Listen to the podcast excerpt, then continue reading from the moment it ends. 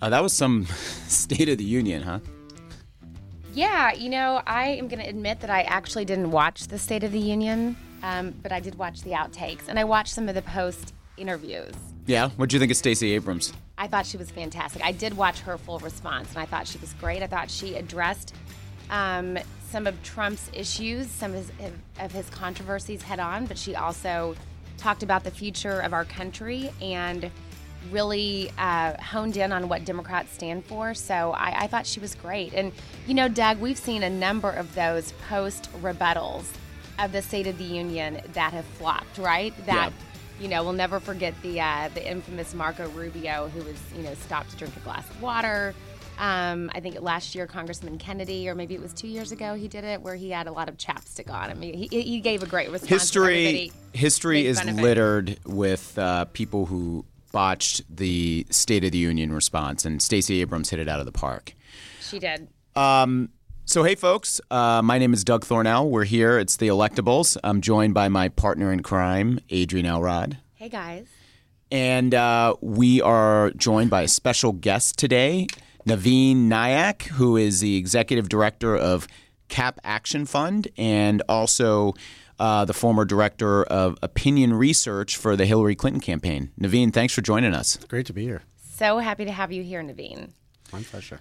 So today we're going to try to demystify the world of polling and data analytics. Uh, there's a lot of there's been a lot of talk uh, about data analytics polling versus traditional polling. A lot of what Navin did uh, in the uh, with the Clinton campaign was overseeing their operation there.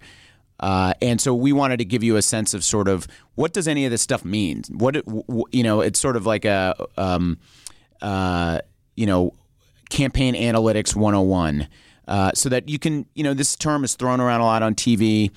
Um, but oftentimes we aren't really entirely sure what it means, how it, how campaigns use the data that they collect, and and then also just the differences between that and polling.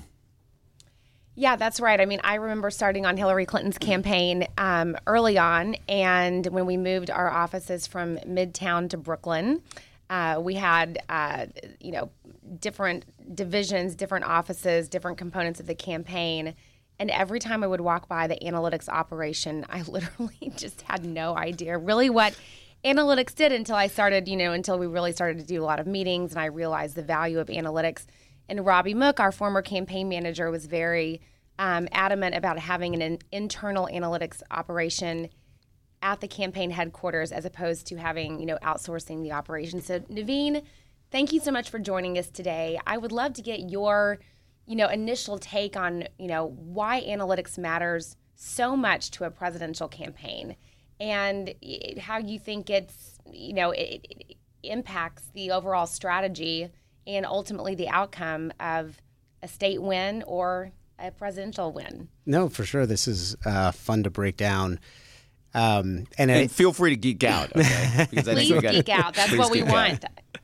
Yeah, I mean, I think people are all shocked when they would come to the Hillary Clinton headquarters and see all these like 20, 30 something year olds in the corner who didn't look like typical campaign people, but they wielded a ton of power. How big was the department?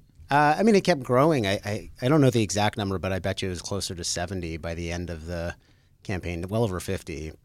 And at the start of it, you know, it was different year than we're going to see this year, but it was, you know, well over 20 people right from the start. Mm-hmm. Um, and yeah, I think the easiest way to think about this is, uh, you know, the hardest thing campaigns, the biggest decisions that they have to make is how do I spend resources and how do I spend my candidate's time?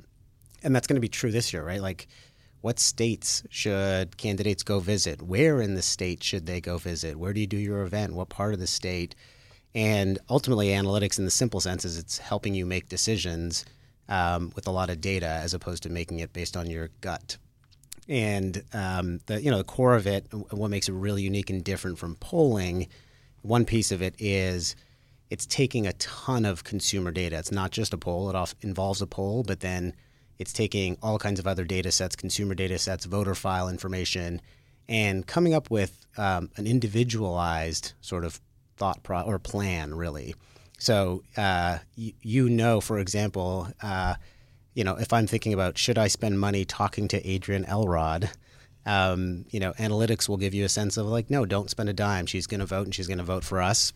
It's not worth our money. Or, you know, analytics might say, you know what, uh, she's not certainly going to vote for us. Let's actually spend some time either serving her up some ads or maybe the better way to get her is mail. So it also it'll inform all these kinds of decision, decisions in terms of who you should talk to, where and how you should try to reach them.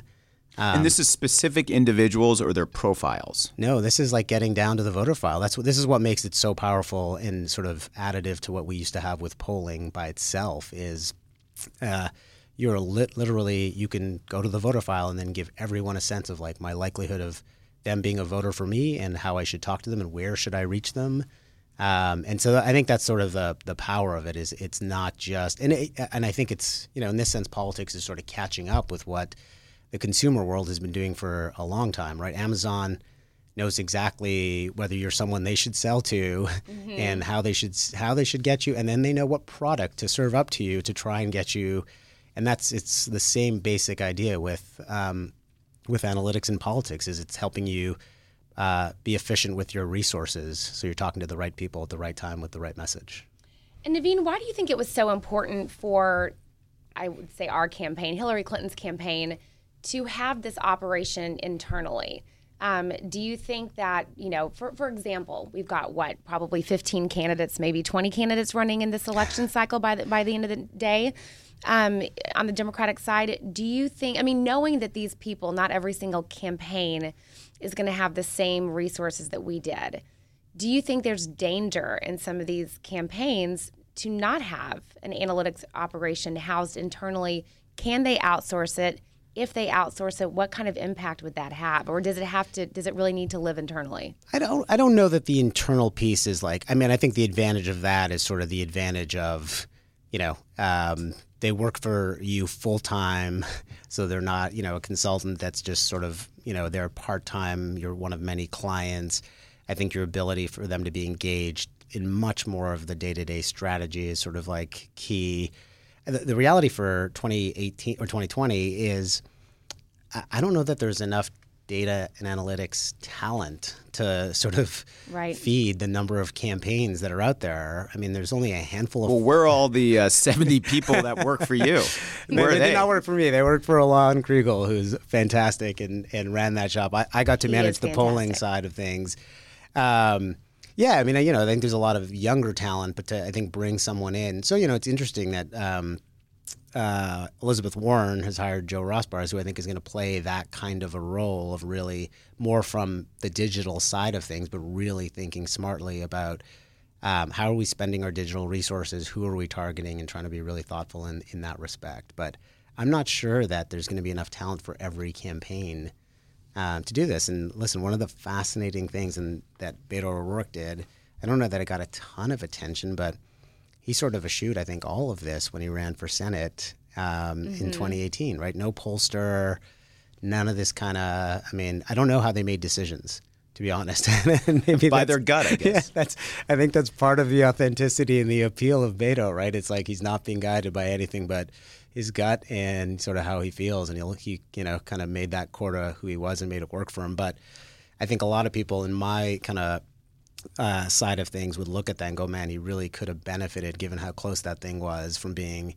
more efficient in what parts of the state he spent his time and you know they raised 70 million dollars and i don't know if it was spent necessarily talking to the right people um, in the way it could have yeah, I, I, mean, I totally agree with you. Especially if, if he decides to run, and you know, he's he's obviously uh, a a star uh, in the party because of his his his very close Senate run.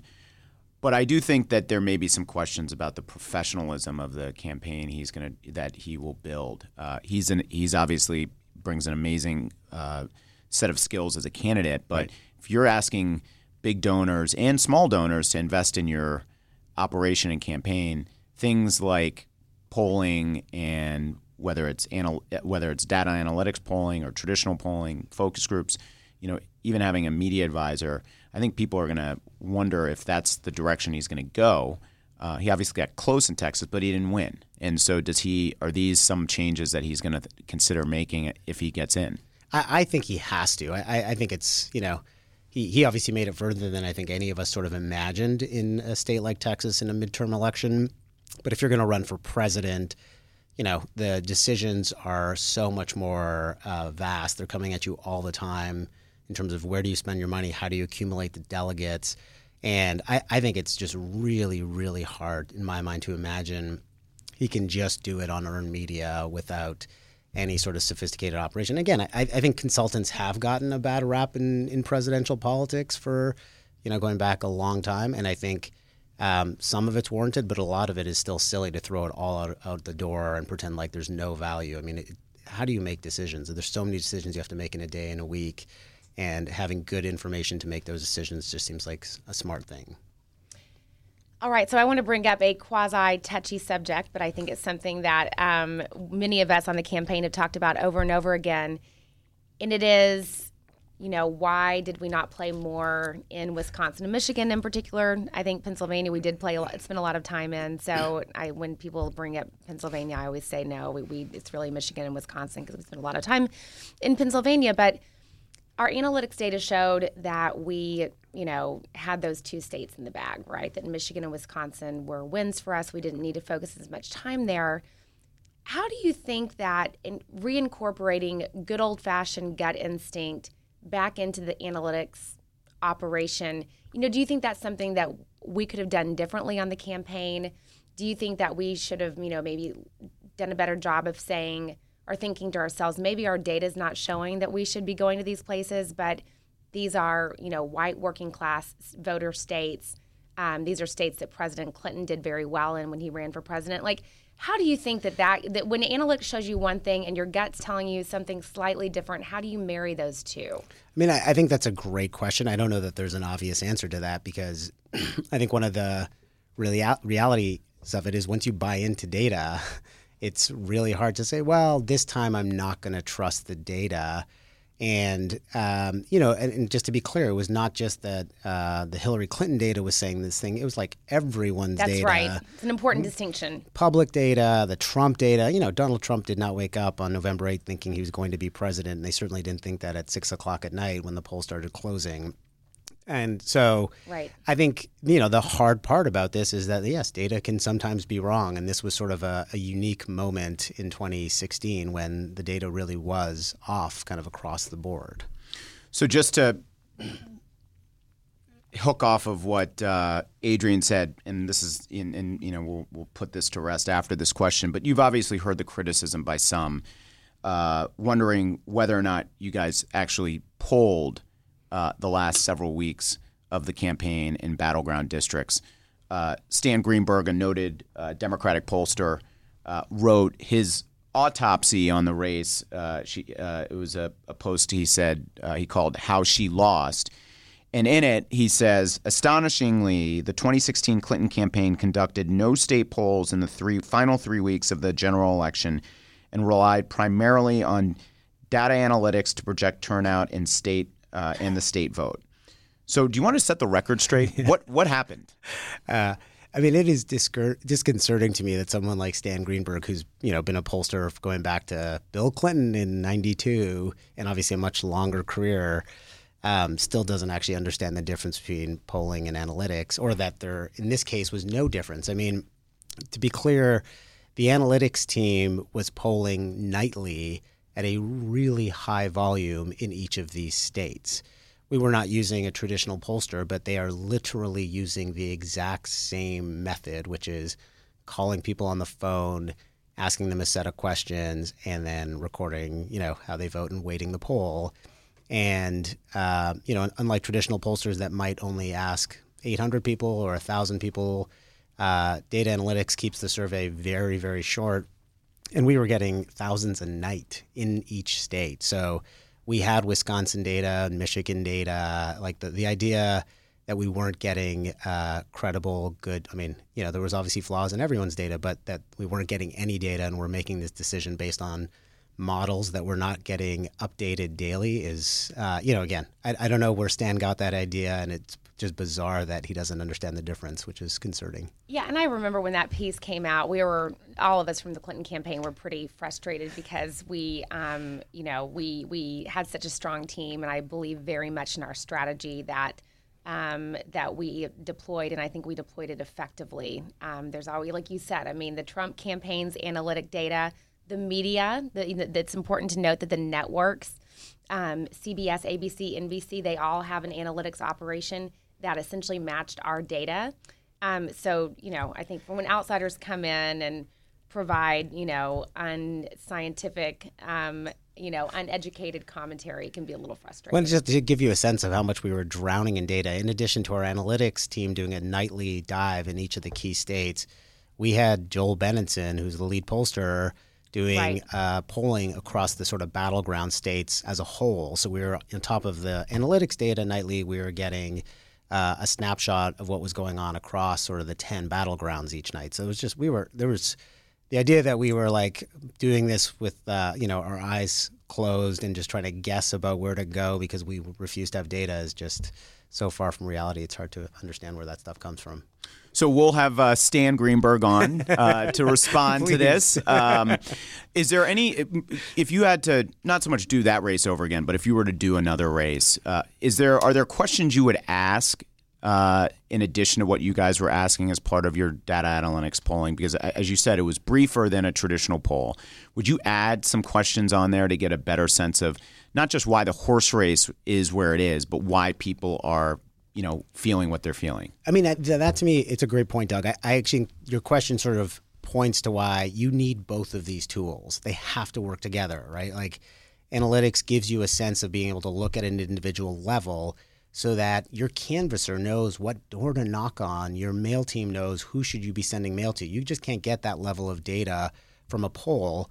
But what a poll kind of a traditional poll can get you is a way broader sense of like people's underlying attitudes how they feel about a candidate how they feel about the country how they feel about the economy historically analytics has not tried to delve into that and that has been the realm of kind of traditional polling and that's wildly important information to understand what's actually driving people's decision, not just what is their sort of decision right now. And so, you know, we felt like we did a ton of that. I think 16 was a, a wacky election in the sense that you really did see a sort of realignment, um, particularly around white voters and education that just didn't matter, right? And in 2012, uh, a white college educated voter and a white non college educated voter in Florida were voting pretty much the same uh, in terms of their you know support for Obama and Romney.